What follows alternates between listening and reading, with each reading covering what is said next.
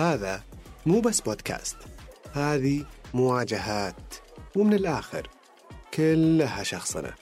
اللف والدوران عندنا فانتازيا، والمجاملة ذنب. المواقف، الآراء والتصرفات اللي نقابلها بلحظة صمت بنستنطقها وبكل صراحة. أشياء كثيرة في الحياة بيصير لنا معها وقفات قصيرة وقعدات طويلة. غايتنا التفكير بصوت عالي، صوت نشاكس به صداك وتجربة تترك أثر. معي محاكيك سامي الجار الله في هذا البودكاست.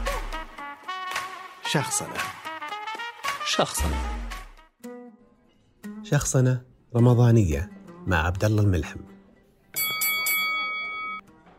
مطلع الألفية الجديدة بدأ مشواره وبزغ نجمة في عالم الكتابة، تجلى في مدارات الشعر، طرق أبواب الصحافة، ودخل عالم كتابة الأغنية من أوسع خيالاته.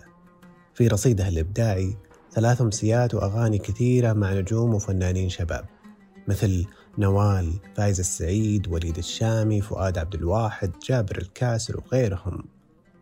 أي والله مرضى عليه رفيق الدرب وصديق الشاعر المبدع عبدالله الملحم. أهلا وسهلا، وكل عام وأنت بألف خير. يا هلا والله، مرحبا بصديقي وأخوي الأستاذ سامي الجار الله. أنا سعيد أني أكون معك في كثير من محطات الأدب، وكثير من محطات الشعر، وكثير من محطات الشخصنة، وآخرها هذه المحطة برنامج شخصنة مع سامي الجار الله. إن شاء الله أكون خفيف عليك وعلى المستمعين. الله يحييك، ويلا نقلبها شخصنة. وأسألك أول سؤال، إيش أكثر سلوك أو عادات تشخصن معها في رمضان؟ يعني تصرفات تضايقك من الناس أو حتى من نفسك. أكثر سلوك يعني شوي ما بيضبط معي في رمضان أو أتشخصن معه، هو اللي يجيك يعني شوي ضايق أو منفس أو نسميه اللي نسميه، ويعني يحب أنك تحترم لها صيامه وتقدر لها صيامه، ناسي أنك صايم وأنك بعد لك حقوق عليه ومثل ما له حقوق عليك. يعني يبغاك تتعامل معه كصائم، بس هو يتعامل معك كإنسان فاطر، كإنسان مزاجك عالي، كإنسان مفروض أنك تكون ماسك نفسك في جميع الأحوال، كإنسان مفروض يكون خلقك مثالي، بينما ما يشوف أن هذا الشيء لازم يكون عليه هو، أو العكس طبعا، ما يشوف أنه من حقك أنك أنت تضايق، أنك تكون مصدع، أو أنك يعني زي الحالة اللي هو فيها. طبعا أكيد أحاول التحلي بالصبر ومسك الأعصاب وضبط النفس قدر المستطاع. ما قدرنا نتوكل على الله ونخليه يسولف مع نفسه. بعد تبي تعلمني شو راح أحس؟ تمام. طيب، على صعيد الشاشة في رمضان، هل في شيء عبد الله يشخصن معه من الأعمال الرمضانية، مسلسلات أو برامج؟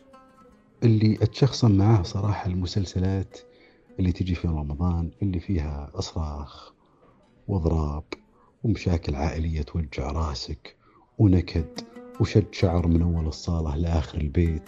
العلوم ذي اللي يا أخي ما أنا أتوقع أني أحكي الحكي هذا وكذا واحد من المستمعين في باله مشهد أو مسلسل، ترى يعني خلاص يعني هي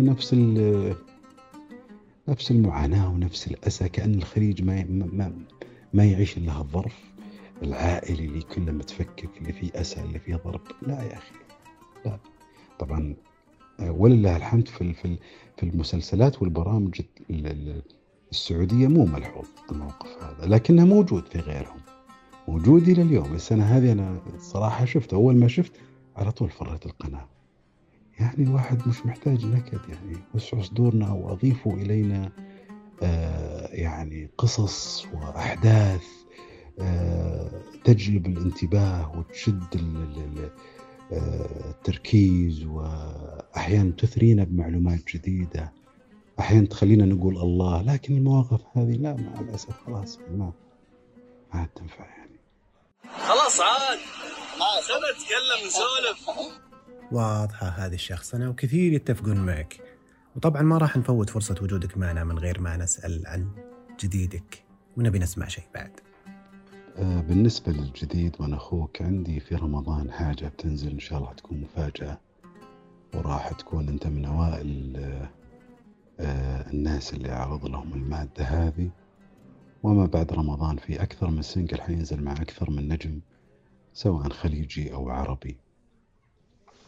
عندي بيتين أحب أني أقولهم في مناسبة رمضان، ويعني ما هي مناسبة رمضان، هي يعني تناسب جميع الأوقات، ولكنني أحب أقولها في الموقف هذا أو في الفقرة هذه. القناعة كنز لا يفنى، وصحة نعمة ما كل من دور لقاها، ربح للي ما كثر في المال ربحه، وعافية يوم النفوس في مبتلاها. صح قلبك وشرفتنا، كانت شخصنا رمضانية جميلة صراحة، وبكل شخصنا شكرا عبدالله الملحم. الآن المايك لك في كلمة أخيرة للمستمعين بودكاست شخصنا. أحب أقول للمستمعين الشخصنا خلوكم دائم مع سامي، أنا بفاجئ سامي بهالكلام. سامي ترى رجال عقلية مبدعة، تحب أنها تنجح، تحب أنها تبتكر، تحب أنها تقفز بالإبداع والأفكار. تجلس معاه تحب أنه يتكلم، تحب تسمع له، آراءه مرة حلوة، أفكاره مرة نظيفة، ما شاء الله تبارك الله، الله يزيده. خلوكم معه تستمتعون معه في مساره الأدبي والإعلامي، موفقين إن شاء الله. وفي النهاية شكرا لاستماعكم، وشهر مبارك، وتقبل الله منا ومنكم صالح الأعمال. الوعد الحلقة الجاية وراح تستمر الدعوة. شخصنا.